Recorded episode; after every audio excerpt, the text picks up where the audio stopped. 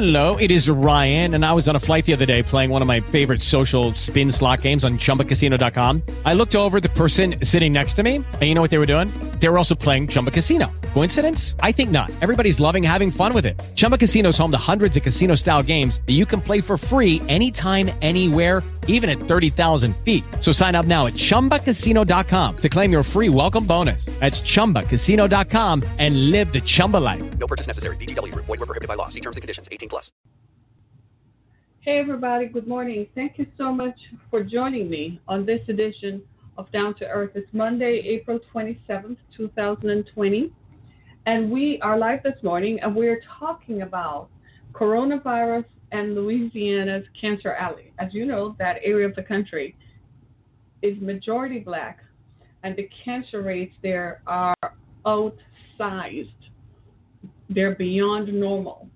And in those situations with pre-existing and underlying health conditions, naturally, the coronavirus has found a host. And I wanted to highlight it this morning because it came to my attention, and it was something that gave me, I must confess, a sleepless night. I tossed and turned, and I decided to go see if there is any real substance to the story, so I looked it up on YouTube. And I posted some videos earlier. I hope you had a chance to view them. But it is amazing. There are survivor stories of people who have lived in the area and who have. So let me tell you where Cancer Alley is. Cancer Alley is 85 miles along the Mississippi River in Louisiana, right? It is 150 industrial plants. And give me the strength this morning. I kid you not. I am beyond, outside of my capacity, trying to understand the extent to which politicians and the extent to which rich people do not care about anybody but themselves, all they care about. There are over 150 chemical plants in this 85-mile stretch. And the regulations, there are no regulations. So there's no regulations about how far a plant should be from a house. I kid you not. There's no regulation. It's just they put a plant, they empty stuff into the river. As you know, condensation takes place. The air is so bad that people say if they step outside, their skin burns from breathing in the air. And nothing is being done about it. The legislators in that area, the politicians, they don't care. Senator Cory Booker went down there to view it and to look at the area and had a town hall meeting with citizens. I didn't see it on the national news, but then I don't watch the national news, so I don't know. I watch tidbits of it. I didn't see it on the national news when this took place back in 2018.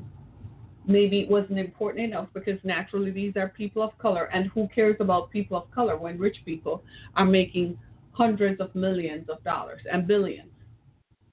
So I'm calling attention to it because we're in the stage of coronavirus where coronavirus especially is preying on people who have pre-existing health conditions, and especially people of color, black and brown people, who perhaps most who have not been exposed to good health most of their lives, possibly don't even have access to health care.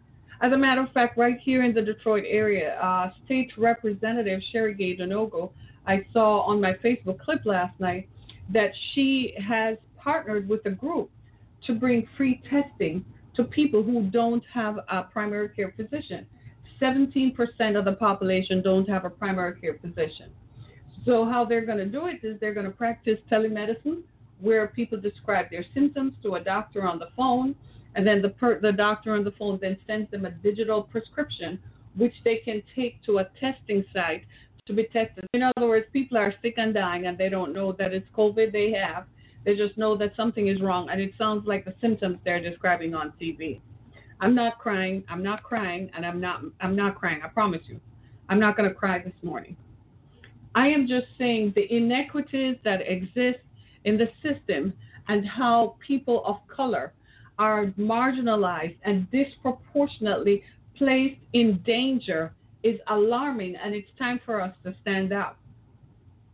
And I know there's special interests everywhere. I know a lot of politicians who are black and so on can't talk much because their donors will disappear. Well, you either you're going to stand up for something or you're not. You're going to have to take a stand at some point and choose, now that you have the power, now that you have a national stage and a platform, what are you going to do? Are you just going to sit back and let the stuff that has happened to generations of black and brown people continue? Or are you going to damn well speak up and demand some action?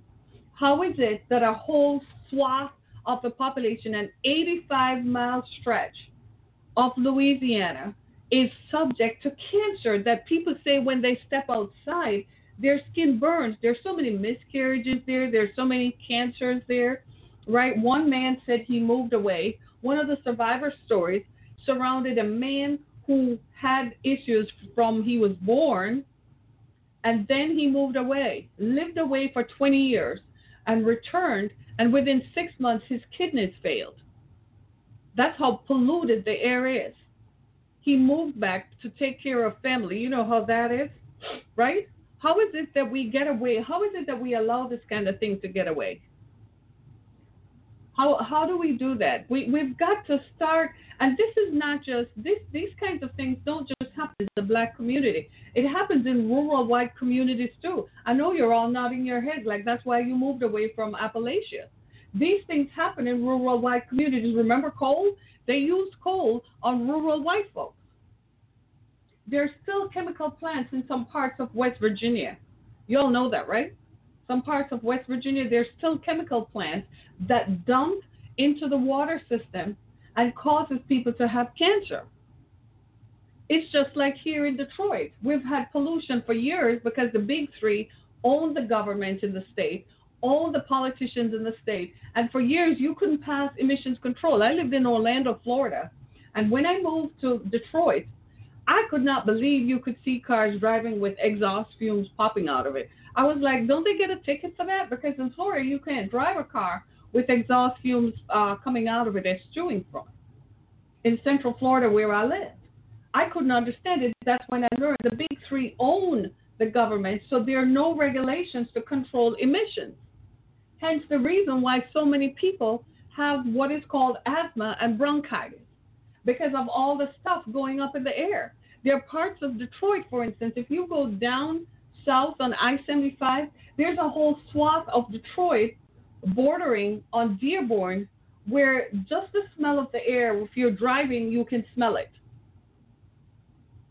I went down there one night for a meeting, and I was like, what is that smell? I mean, when I stepped out of my car, there was a difference in the smell. I said, what is that? And the people told me that they have lived with this for years, nothing they can do about it. And you and I are looking at each other like, in these places, wherever these inequities occur, people are marginalized and displaced. Most people don't have the autonomy to just get up and move. I think the chemical plants should do the decent thing and pay for people's relocation, don't you think? I'm talking about big petrochemicals like ExxonMobil, those are huge multinational corporations. They have unlimited bank accounts. They can pay for people to be relocated. There's one company called Denka. I'm going to tell you something that is going to perhaps make the hair on the back of your neck curl a little bit. Because if it doesn't affect you, then I'm questioning your humanity. Because this is outrageous. It's one thing to see the pollution that goes into the air, but it's another thing when this is deliberate. These are petrochemicals. These are chemicals that burns people's skin. And we can't just sit back and be quiet anymore because they bankroll our political campaigns and they bankroll our lifestyles. It's not enough. Maybe that's why they'll never write me a check, because I can't just sit back and just not say anything. I remember 2 years ago in my neighborhood, DTE Energy never maintained the lines. So a storm came and I was out of power for 6 days. I had just gone grocery shopping and all $950 worth of food spoiled. They never came to fix my lines. And so I was out of it. It was in early April, and it was cold, and I didn't have any heat in my home, and my power was out. I had to go to different, every day go to Panera and so on to charge my phone. I was out of it. I screamed at DTE. I called them out on Facebook. I don't have those problems since. So they'll never write me a check because I'm always going to stand up for myself and for others. So if that's what it takes, I guess, guys, if you don't buy my books, I guess I'm never going to be rich, right? But the truth of the matter is I can't just sit back while stuff like this happens. I don't know about you. This thing has been giving me a headache. I first read it Saturday. You know, downtime Saturday evening. I should have found something else better to do, like continue watching Hulu or something. But instead, I was watching this stuff. And I can't begin to tell you how much it gave me a headache last night. I woke up with a headache this morning that just would not go away. I am saying, my friends, that we've got a problem. We can't just, this is not the Industrial Revolution. This is not the days of the Industrial Revolution when you could just sit back and be quiet. This is not that time when people were killed because the Bible says, the scriptures say, my people perish for lack of knowledge. These poor folks in Louisiana, they're not all down and out. They're middle class, but the autonomy. Listen to this. Listen to this. In Louisiana, in Cancer Alley, listen to this part. There is not 500 feet away between a plant, a house, and another chemical plant. Are you listening to me? Not even 500 feet. Look at the air. There's no control over how they emit substances into the air. It just goes on. Listen to this. It gets better. It gets better. I promise you. Listen to this. The EPA has not set a legal limit in Cancer Alley. The EPA has a general environmental standard for the U.S. that says a 0.2 amount of stuff that can go into the atmosphere. 0.2. When they measured it, it's 700 times the limit for risk of cancer is in the air.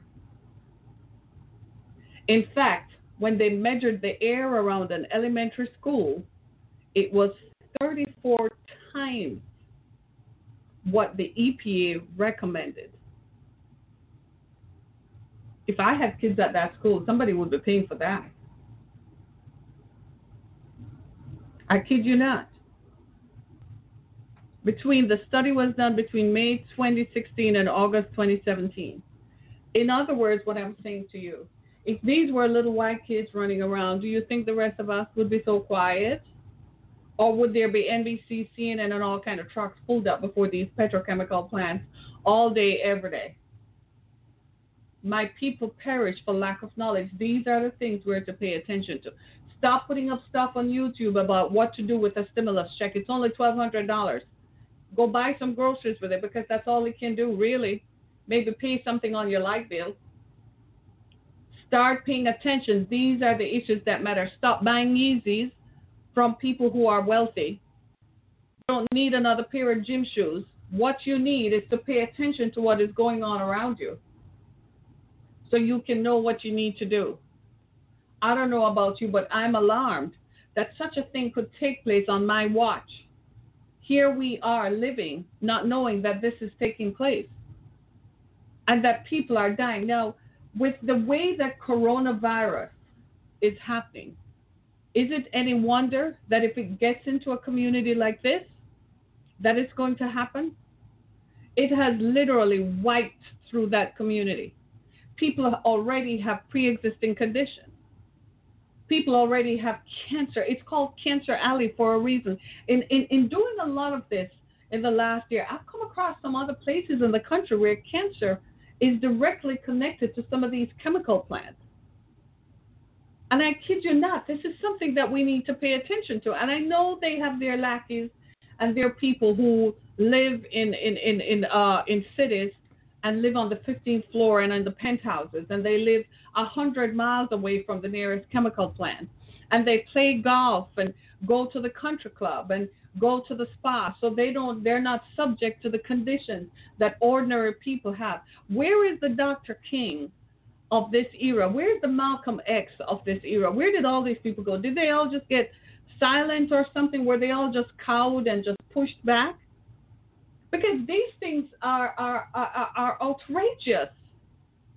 I just simply find it so overwhelming to consider that if it were me and my family members and we were stuck and had not the autonomy to move, my God, what would happen? I guess if you've never experienced it, I guess it means nothing. And in this country, we're so desensitized to the suffering of others. We live for ourselves in the moment. It's me and my two. It's me and my four. It's me. If it's not affecting me, well, too bad. I can go down on the golf course and play golf. And in a lot of ways, I guess that's why the coronavirus had to come, to bring stuff back to focus, to make us focus on what matters. Because so many of us had crossed over. So many of us had achieved a level of wealth where we were not in touch anymore. And what became important to us was our own lifestyle. So we forgot what it means to be ordinary. We forgot that our parents and grandparents, and we still have some cousins who can't live like we do. And it became more important for us to hobnob with the rich and the powerful. It became more important for us to be seen and to be photographed with this one and that one. And then they line our pockets, so we shut up and stop talking. Because we want to be accepted into the golf club. We want to take pictures at the country club. We want to show off to others whom we are related to on Facebook, because that's our stomping ground. Let's just be clear. You want them to see, their cousins to see, that this is how you're living. And so we forgot that there are people, because we have a voice and access and a platform, these are the issues we should pay attention to. And there they are, just sitting and watching. There they are, just watching people die. We're all going to pay the price for this. Believe me, my friends, it's not going to just go away like that. Believe me, the coronavirus is a pandemic for real. And it's a pandemic because we need to pay attention. We stopped looking at vulnerable people. Man, it's not happening to me. I'm fine. I get my check at the end of the week. I get my check every 2 weeks. I get my check on the 15th and the 31st. It's not my problem. I don't live there. Look at my zip code. Look where I live. Look at the value of my house. My kids go to this school, and that is all. Look at my business turnover. And that's how we talked. We forgot and our parents, if they're alive, are standing there watching us like, I cannot believe I raised a fool like this. Our parents are sitting there watching us. Our grandparents are in their graves turning over at how we have forgotten what it means. And now we have left a whole generation of people. We have left them and forgotten about them. Senator Booker was trying to propose a legislation, but I don't know what happened to him. Is he just the only one out there? Because obviously we know there are that many black and brown legislators from Louisiana. And I'm saying that with tongue in cheek. The coronavirus is a virus that spreads and is most likely to afflict people who have underlying health conditions. Many black and brown people, 17% in Detroit, have no primary care physician. You know what that means? When was the last time they went to a doctor? Perhaps in 10 years? Let me tell you a story that happened to me. I think it was last year. I was feeling unwell, and it was like after 5 in the evening, so my doctor was closed. So I went to the emergency room, Beaumont, Farmington Hills, or Farmington or wherever. And I went to the emergency room, and they were, you know how it is, they're going to test you and all kinds of stuff too. And I kid you not, I overheard a conversation taking place in the cubicle next to me, and I was stunned. Because you can't ask people anybody's story, right? And this young woman, she was 28 years old and hadn't had a period for 6 months. She wasn't pregnant, and she's 28 and hadn't had a period for 6 months and never went to the doctor. She shows up at the emergency room because a period came back. So she told the doctor that she started bleeding. And the emergency room physician said, Why did you not come before this? And she said, I never thought about it. Because she doesn't have a primary care physician. Do you understand what I'm saying? Sometimes people say, well, they can get on Medicaid. It's not as easy as it sounds. Sometimes they do apply for Medicaid. And when they do apply for it, they don't always get it. Because of whatever processing reasons or whatever.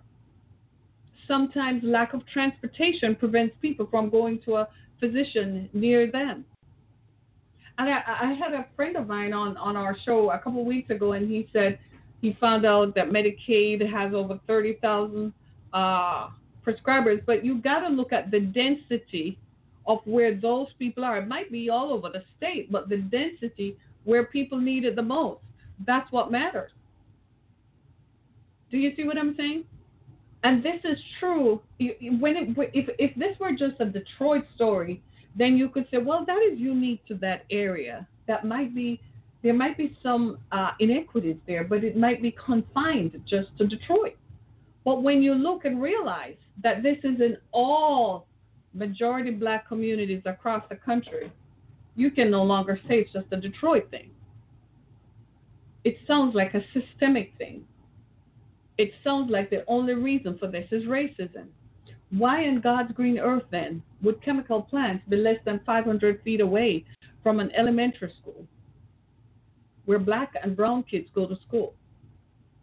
Tell me, why would a chemical plant, all the major chemical companies in America, all of them, DuPont, ExxonMobil, Denka, name them, they're all there. Tell me. Right? Please, y'all, I want you all to tell me. You see how we have a problem? Do we? Yeah, I think we do. This is amazing. This is too much for us to, and it's not enough for us to say, oh, well, this is just another story and we move on. I find that it's something that is stuck. Because I'm asking myself, but for the grace of God, go I. Have you ever had that? Have you ever had that, but for the grace of God, go I? I think black and brown people who have crossed over and who have become successful, I think you all need to turn around and look back. I think you all need to look back where you're coming from. It might just inspire you to go do something about what's behind. It's not enough for you to say, well, I crossed over. It's not my way of life anymore. You're one check away from ending or sliding right back into that. They can render your business nothing. And you are just sliding right back. Right now, there is a pandemic. You could lose your business. Many people have lost their businesses. You could lose your church, whether church was your business, whatever your business was. Many of you are scraping by your fingernails right now and begging for mercy. You just want them to open it up back so that you can save face. You are one check away. You are always just one check away because of systemic issues that have not gone away, no matter how much you are spending to send your kid to that special school, to send your kid to that college, no matter how much you contribute to their campaign. They still see you through the eyes of color. And until that changes, nothing is going to change. Bob Marley said, until the philosophy that holds one race superior and another inferior, until that philosophy changes, there are always going to be inequities and systemic racist issues that permeate the atmosphere and the ways of life of people. Until that philosophy changes. And it makes no sense, most of us just say, okay, I'm just going to go along because I want to live. I'm just going along with it. I don't really agree with it, but I can't let them know that I don't agree with it. But until that philosophy changes, if you don't believe that philosophy needs to change, something is wrong with the way we're thinking about it. Because we've seen what COVID-19 has done. Do you realize By the end of this week, COVID-19 would have killed more people. COVID-19 would have killed more people than died in the Vietnam War. I have a caller here. Let me hear what they got to say. Hold on. Caller number one. Good morning. Good morning. Hello. How are you? I'm fine. How are you? I'm doing okay. I'm just calling because I want to make sure that people understand that how things are being said and how things are being presented and how it affects people. Okay. I understand that this is this virus is just a virus, right? We all have certain viruses in our bodies, and I get it. You know, some people are really affected by it. It's health-wise. I mean, the virus hasn't done anything to the economy. The virus doesn't control economies or anything like that. The virus is just a virus. What we're going through is how the politicians have reacted and the governments have reacted to it. So one of the things that I want to make sure is that the language is correct, because what it does is it gives the people the impression that it's the virus. So if things go wrong and we look towards the politician, they say, no, it's the virus, right? It can't be the virus. The virus is just the virus. Right, it's how they're reacting to it. Now, right. I understand it's serious, but I think we have to really be careful, because what's going on is on TV all day. There's so much panic porn and fear porn going on day to day that it's affecting people. It's affecting our old people. It's affected my dad, and it's affected my aunt, and because older people sit in front of the TV and they watch this nonstop, and they get anxious and they get nervous, and it's their blood pressure starts to go up and that kind of thing. It's like it's happening all over. So I think we need to, sometimes when we talk about this, that we need to be very careful that we're not spreading fear, right? Because when this first came out. Yeah, so let me ask you, but in the context of what's going on in Louisiana, in Cancer Alley, this is not fear-mongering or panic porn, as you said it. I like that. I'm going to copy that. Is it okay to say panic porn and fear porn? Absolutely, absolutely. But what do you think about Cancer Alley, though? This is affecting people with pre-existing conditions, though, and cancer is one of them.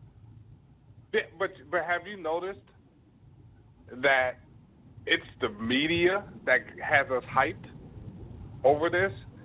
We say things like, it's affecting people with pre-existing conditions, so this virus is bad. Well, we weren't making a big deal out of the pre-existing conditions before this started. You know what I mean? The pre-existing conditions are still killing our people more than this virus.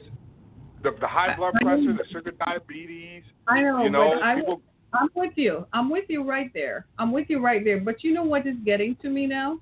What's getting to me is the numbers. The numbers are not lying.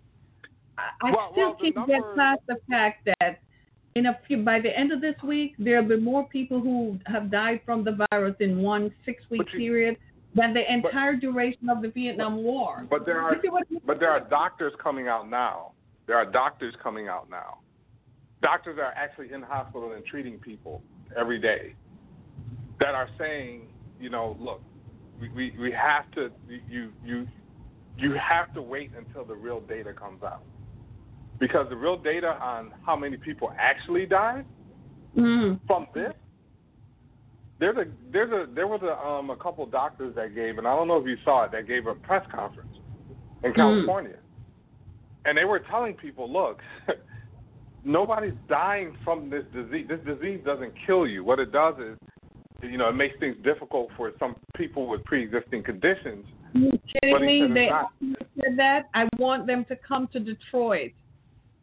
Go to my – right. So, if you have a Facebook page, do me a favor. If you anybody who has a Facebook page, go to your Facebook page and look up this page called COVID-19 Memorial Detroit. It is going to show you a list of all the people who have died in Detroit, most of them are on that page. So right. Any doctor who's saying that this virus does not kill anybody, I invite them to think about this. No. What they're saying is, and it's online. I mean, they're saying they're dying with COVID-19. I'm saying that those doctors sound like they're Republican. They're promoted by people who want to mitigate and minimize the effect of this. All I'm saying is go to my Facebook page and go into your Facebook page and look up this public memorial of the number of people who have died. I'm not on Facebook. But I understand. But as a matter of fact, a state representative right here in Detroit, a state representative lost her sister to this virus while she was busy helping the rest of the population. Sherry Gay Dardenne-Ankum lost her sister. I know the family personally. So when I tell you they're not lying, they're not lying. No. So I don't know what I'm saying. Say people are not dying from this virus. What the heck is that?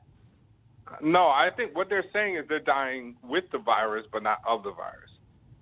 So there's a word. What is the difference? The fact is they're dead because the virus came in town. Listen, I don't know how this works because my cousin lives in upstate New Jersey, right? And she works at an assisted living facility. And when the virus first hit their facility, they thought it was the stomach flu. But then they know that they changed the diet. This is like within a 24-hour period. They changed the diet for the people on the second floor and realized that those people were dying. So then the CDC sent out a circular, and they started adhering to it, and they said, wait a minute. My cousin is working there. She's a registered nurse. Her own husband had to buy her protective equipment because the facility ran out. So I don't know where doctors come from. They're not saying that the virus doesn't exist. I think you're getting me. I think you're misunderstanding what I'm saying. But anyway, they're saying the virus doesn't kill people. That's what they're saying. No, the bottom line is, I think what needs to happen. And I called your show a while ago, and then you had another guest on, and I said people. I said, people are fearful of this virus until, I don't know if you remember this, until their financial situation worsens to a degree. So if people start missing payments, start thinking about bankruptcy, or God forbid, start missing meals, then the conversation is going to start to change. And that's just psychology. Let me ask you this. So are we saying then that the people in Italy, right? Okay, we won't talk about China because I think we all kind of agree that we don't trust China and we don't trust what they're saying or their numbers. We don't believe them. Okay. Well, what about the people in Italy, Germany, Spain? Are those people making this stuff up too, that the virus doesn't exist? Are they making it up? No, and they shut their economy down. That the virus doesn't exist. I don't think anybody's saying that. So the number of people who died in Italy so far, the number is over 50,000 people died in Italy from this virus. Are we saying then that those people did not die from coronavirus? I don't know who died, you know, what the true numbers are there. I mean, I know in the United States right now that they're doing you know, if you suspected the person has corona and they died, then you should put that on the death certificate, which is an unconfirmed. So what they do is they add the confirmed and unconfirmed together to get the total, right? So I don't know what the true numbers are. What I will say, however, is that number one, we need to. I think more. If we could clear up sugar diabetes and high blood pressure, we wouldn't be worried about COVID. Because the numbers would be so low in comparison, we'd be like, well, we're way ahead of the game. Like, we're getting better. The problem with this, that I look at it, this, you know, I don't know how you feel about this, right? But thank God I don't have those pre-existing conditions. Otherwise, I would have been very well. Yeah, you know what I mean? But look at it from this point of view, right? My family is ravaged with it. Your family is, mine isn't. I don't know. I think it's the grace of God. I swear to you. It's got to be the grace of God. Let's do that. because we're not ravaged by high blood pressure, diabetes, and high cholesterol. I don't know if it's diet or whatever, but look at it this way. It's probably diet. I mean, there's a lineage of it. But it just hasn't. They haven't been diagnosed, and they go to the doctor. You know, everybody. Once you get past a certain age, everybody goes and checks themselves out and so on. Thank God, it's the grace of God. But I think what is bothering all of us about this virus is not that we don't have high blood pressure, diabetes, and so on, and that those don't ravage us. I think what is getting to us is that the rate, the quickness with the velocity. And the quickness, it's just sudden onset, and then it affects you, and then it takes you out. I think that's what's killing us. It's not so much that because we are concerned about diabetes. We talk about this endlessly. We talk about high blood pressure, especially amongst black and brown people. We do need to watch what we eat and stop drinking liquor late at night. Come on now, right? Stop adding salt to food and all that kind of stuff. Yeah, we do talk about that. But I think it's the sudden onset of this virus. Everybody, I encourage you all to go to this Facebook page and read the stories. You see what I mean? Right, but still, we have to keep it in perspective. We're now talking about 0.00% of the black population actually dying from this, right? And if you compare that to any of the other diseases thousands of people died. Black people died daily from this stuff. I mean, many people. So all I'm saying is that. I agree. All I'm saying is that I think that the conversation should be measured. I think the conversation should be, and I'm not talking about you, I'm just talking overall. The conversation should be more on solutions, because what it does is it scares the heck out of people, especially old people. And I don't think that's a good thing. I think maybe, and now on top of all of this, now you got the financial stress that's going to be going on for years based on what just happened. I mean, the amount of people that are going to have to file bankruptcy, the amount of people is increasing as long as this lockdown goes on. And it's really, even if they open things up today, this is going to reverberate for some years, right? All over the world. And who dies? And do you know how many people die worldwide from poverty? And we're just about to increase that, right? Yeah, but the thing is, I think what is scaring the world is not, we're used to, I think we find that diabetes, high blood pressure, and so on are treatable.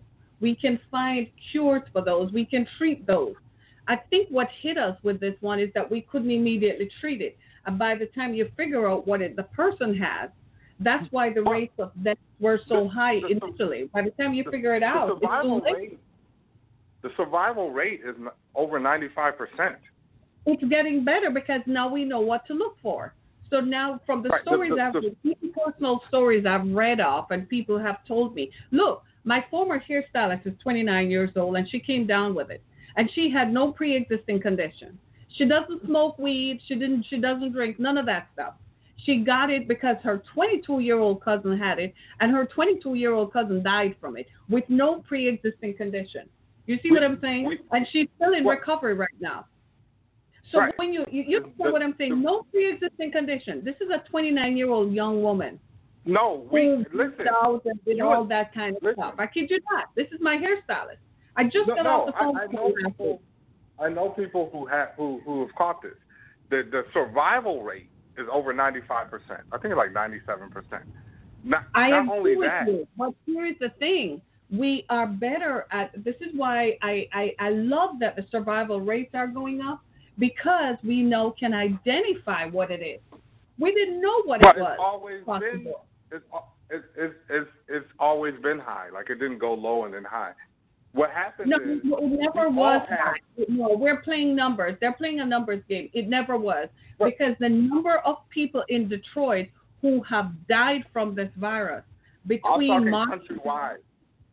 talking countrywide. The number of people who have dropped in nursing homes, the number of older people who have dropped in nursing homes, who are not all black, by the way, they're mostly white. Okay? Right. But now. But when you extrapolate that for the number of people in the nation, you come up with the survival rate. So, and the number of people that have been tested. So right now, we all have bacteria. We all have virus. Every last you got a virus. Everybody does. And that's how our immune system. Another thing that's going to be crazy about this is that people have now locked themselves down in their houses. They're sterilizing everything. They're washing their hands. Do you know what that's doing to your immune system? Mm-hmm. That used to be bombarded with bacteria is making it weaker. Mm-hmm. So now when they open things up and everybody comes out, guess what? We're all going to get sick. Hello. Thank you for bringing that point out. Thank you for bringing that out. That's why they're saying staying longer until I think to be honest with you, I think where this is going to go is eventually one night when we're all asleep, they're going to spray the air. I think that's what they're going to do. They've been spraying the air already. If you've been paying attention, they've been spraying the air already. But I think this is really? You think so? Yeah. They've been spraying the air with stuff. Let's just say that. But I will say this. I know that, but I don't. I think they're going to spray it with disinfectant now. Because guess what? I think they're going to spray stuff. Huh? And if they try to do that, I don't think that will be a positive thing. I don't think so. But, I don't think it will be, but I think I'm going to try it because when you think about it, you and I have been home now for, 6 weeks, right? We haven't gone out in the public. We haven't mixed with anybody. By the time we start in the public. Well, I have to go grocery shopping a couple of times, but, you're masked up, gloved up, and all kinds of stuff. Take your clothes off when you come in, drop it in the washing machine and all that stuff. We kind of need to, I agree with you there, that our immune system has become purified and only exposed to the viruses in our home. I agree. I think what we my whole message here is just be measured. I remember when this whole racist thing was going on with down south. They tried, this big news, the Confederate people, this and that. I don't know if you remember some years back. It was about 5 years back or maybe a little longer. And they were talking about the Confederate flag. Uh-huh. And they on the news, that's all you heard. Confederate flag, racist, blah, blah, blah. And they got the people down. Some black people got really charged by them. CNN is pumping this in your head every day. There's a woman who tried to climb a flagpole to take down a flag, a Confederate flag. She had gotten so triggered, she tried to climb the pole. Now, she could have killed herself. Now, she got triggered by the news. You know why? Mm-hmm. She drove past that flagpole every day. Wow. She never tried to go up and climb up that pole before, but when the news media says, Confederate flag, Confederate flag, Confederate flag, it's like a hypnotism. And then people get charged, and then they just start doing stuff, right? And they get scared, and they get fearful. What should happen is, first of all, stop paying attention to all the news. Number two, wait until the data comes out, because the data is still coming out from the hospital on what is really going on and how many people are confirmed COVID as opposed to, unconfirmed COVID that they just marked down on the death certificate, COVID. So, and the hospitals are getting paid. They get paid a certain amount if you say COVID, and they get paid a certain amount if you put a person on a respirator, $30,000 I think, for a respirator. If you put a person on a respirator for COVID, right? The government's giving them money. So I think what needs to happen is that in the conversation with black people, we say, okay, this is kind of what we know. Mm-hmm. This is kind of what needs to be done.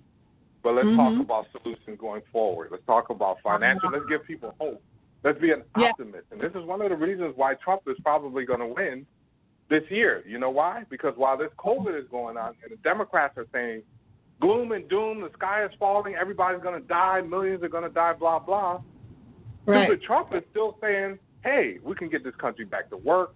We can get this thing over. Now, right or wrong, good or bad, you think somebody's going to win? The optimist always wins. You never really want to be a pessimist. Going to win.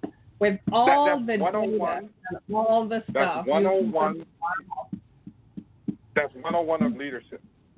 Wow. In times of crisis, you always take the optimist position and you put together a plan.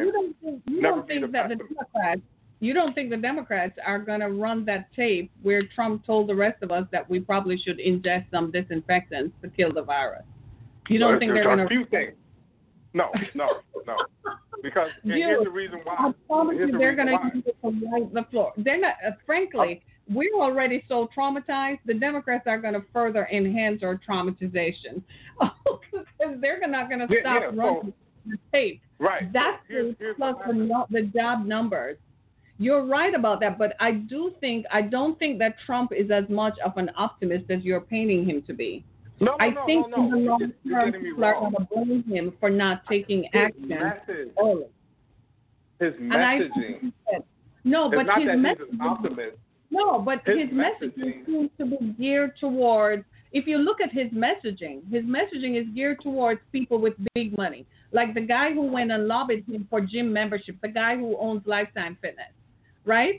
Black people are the ones who go to gyms a lot. Well, who's going to go to a gym and you're not 6 feet apart?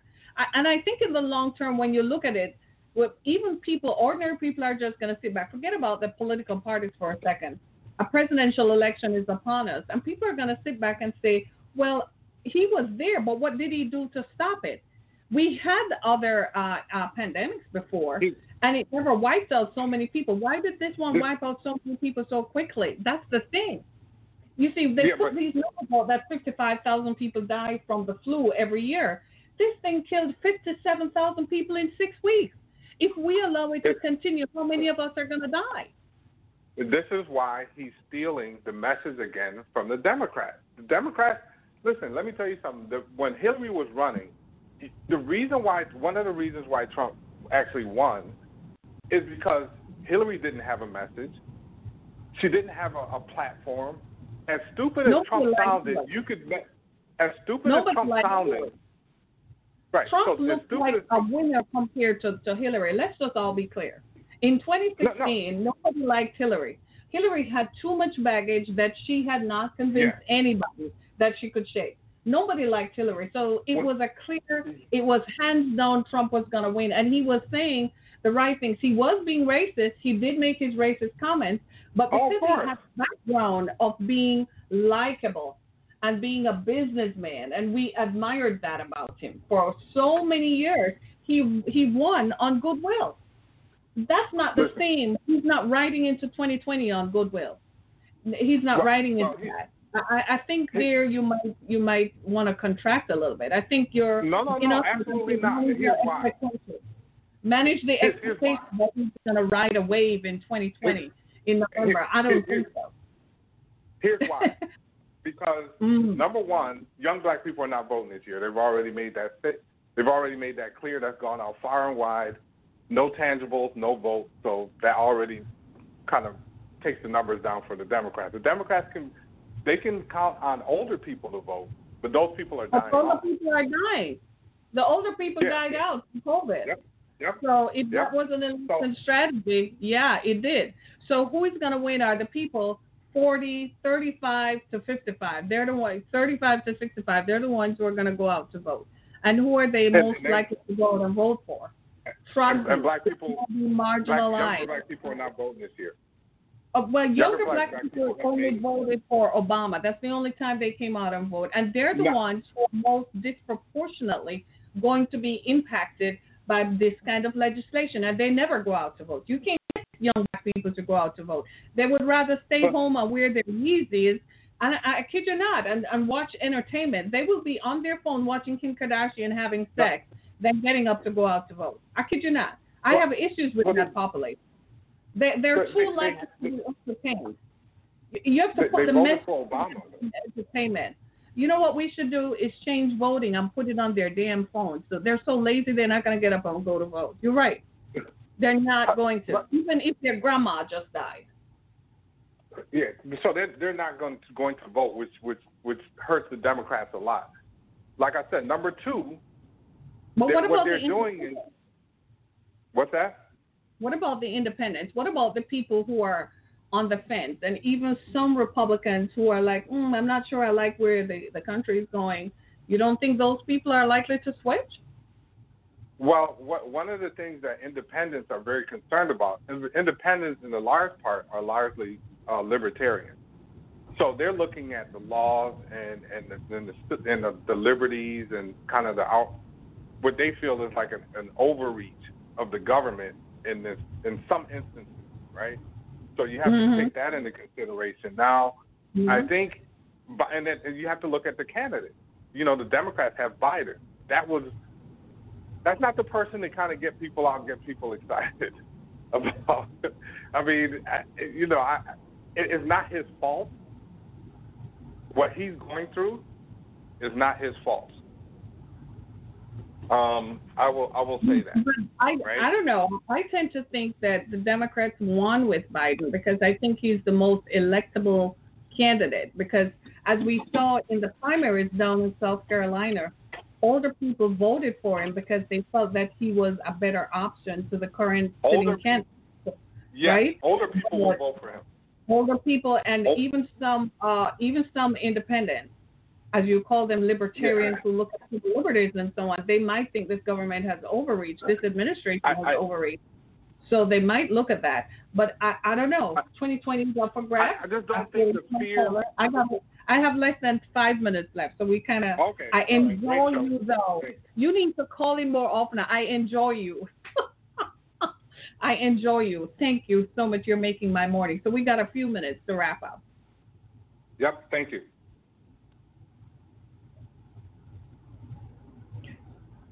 So what we're saying is that this, my caller just kind of leveled the playing field, didn't he? He kind of brought in a whole different discourse on this. But of course, everyone has their opinion. And as he says, it's largely colored by what we're taking in. And I think from his perspective, he's concerned that his parents and grandparents and aunts and uncles are sitting back and watching the news coverage of it that is overhyped. I don't know about you. I don't watch the news coverage. I just read the updates if I feel like it, and I step away from it because the concern that we have is what the future holds. Tomorrow we're going to talk about the kinds of dreams that people are having during this pandemic, and it is largely influenced by what we're watching. I haven't had as many headaches as I've had since March. I don't usually have headaches. You know, you have a sinus pressure headache every now and then, but I haven't had this many headaches simply because of what we're seeing. And I think we're all thinking about the future. We're thinking about what's going to happen to the economy when it does restart. It's not going to restart. There's going to be mass unemployment. People are worried about where they're going to live. People are worried about they're losing so many family members. You see what I mean? And when you look at that, it's irrefutable. The evidence of it is irrefutable. We have to look at the fact that in communities where disparities exist, economic disparities exist. Maybe you don't like racial disparities, but it is what it is, right? Where economic disparities exist, people are most vulnerable. They're most vulnerable to legislation that will not favor them. They're most vulnerable to issues of health. They're most vulnerable to diseases and susceptible to those, and susceptibility to those issues is higher amongst communities where economic disparities exist. Let's just be clear. That's a fact across the board. We can color it with red and say, well, I like the red guy because I like their messaging. Or we can color it with blue and say, well, I like the blue. I'll use my blue Sharpie marker because I like their messaging. Whatever the issues are, we still have some underlying conditions and some underlying issues that are systemic and institutionalized that have not changed over time. And these systemic institutionalized run through our systems of government, run through our societal and social issues, and is causing and wreaking havoc on vulnerable populations, whether we like it or not. Good for some of us that we have crossed over. It's very good. I support you. You're middle class. Your parents are middle class. Your grandparents are middle class. You're now upper middle class. Your children are likely to be upper middle class. Shout out to you. But there's still a group of people who we're still related to by blood, still connected to by the skin, who are still disparate and who still struggle. We need to take a page out of our sisters and brothers who are white. They don't leave anybody behind. They still advocate for people in Appalachia to have better drinking water. They still advocate for coal mines to be shut down because they recognize that it still affects a group of people whom they're related to. I think we should not walk away from that. If it makes you uncomfortable, then it is designed to make you uncomfortable, so you do something about it. It makes me uncomfortable, so I talk about it. This is what I can do. Maybe someday I'll go do something else. I don't know. Right now, this is what I do, bringing attention to an issue like this that is causing harm to a number of people. If you have a Facebook page, go to COVID-19 Memorial Detroit, and in brackets it says Southeast Michigan. Just scroll through it, read the stories. These are people who are describing who this person was to them. It runs the gamut of grandparents to a coworker. It runs the gamut of male and female. It does not discriminate who it is. Just go through it and scroll through it, and you will see that this virus was real. I think we're all traumatized because the virus was so quick. It wasn't something that took years to develop. We weren't at war for, some time and sustained war. No, it just came in, and within 6 weeks, it devastated parts of our country and robbed us of people. I think we need to look at that. I think that's the issue. And I think in places like Cancer Alley in Louisiana, that's not hyping or fear-mongering. Go to YouTube and watch the videos. That's real time. That's real people who live less than 500 feet from a petrochemical plant and who have pre-existing conditions like cancer that they did not cause on themselves, but that they found themselves in based on environment, and nothing is being done to protect them. And then here comes a virus that is most likely to impact their lives. That is reality. And that is truth. It's not fear-mongering. I love that word, fear porn. It's not panic porn, and it's not fear porn. I love that. I'm going to borrow that. I think, though, it is what it is. It's real, and it makes none of us comfortable. November is still a few months away. Anything can happen between now and then. It's April, after all. Anything can happen between now and November. But right now, we need to mitigate this. We need to stop this, and we need to fix these systemic issues so they don't rear their ugly head, and come back and bite the rest of us. I got to go. It's Monday. Happy Monday. It's Motivation Monday. We're going to pray tonight at 10:30 p.m. Y'all ready? Y'all make sure you join me 10:30 p.m. I will be praying at 10:30 p.m. Make sure you're on your knees at 10:30 p.m. every night. We're going to pray. And we're going to ask God to deliver us. And we're going to pray comfort for those who mourn, comfort for those who are hurting, comfort for those who are likely to get an email this week that they can't come back to work because everything is shot. We're going to pray for all of us. We're all in it together. I know we are in different boats. Some people are on a yacht. Some of us are on a dinghy. Some of us don't even have a boat. Some of us trying to walk on water like Jesus. Let's just be clear. I know you're all laughing, but it is what it is, right? But we're all feeling this together, whether we like it or not. We just have to come from different perspectives and different positions, economically and socially. But our hearts should be together. Thanks so much, everybody. It's been a pleasure. What a Monday. What a great way to start the week. Thanks, everybody. This is Harriet Kimmick with Down to Earth. Be blessed. Thanks so much. This was fun, wasn't it?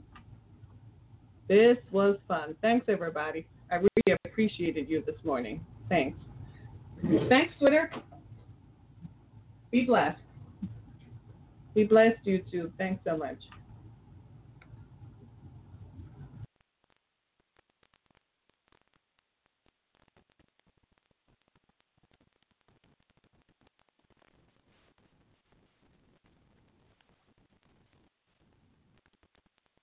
With the Lucky Land Slots, you can get lucky just about anywhere.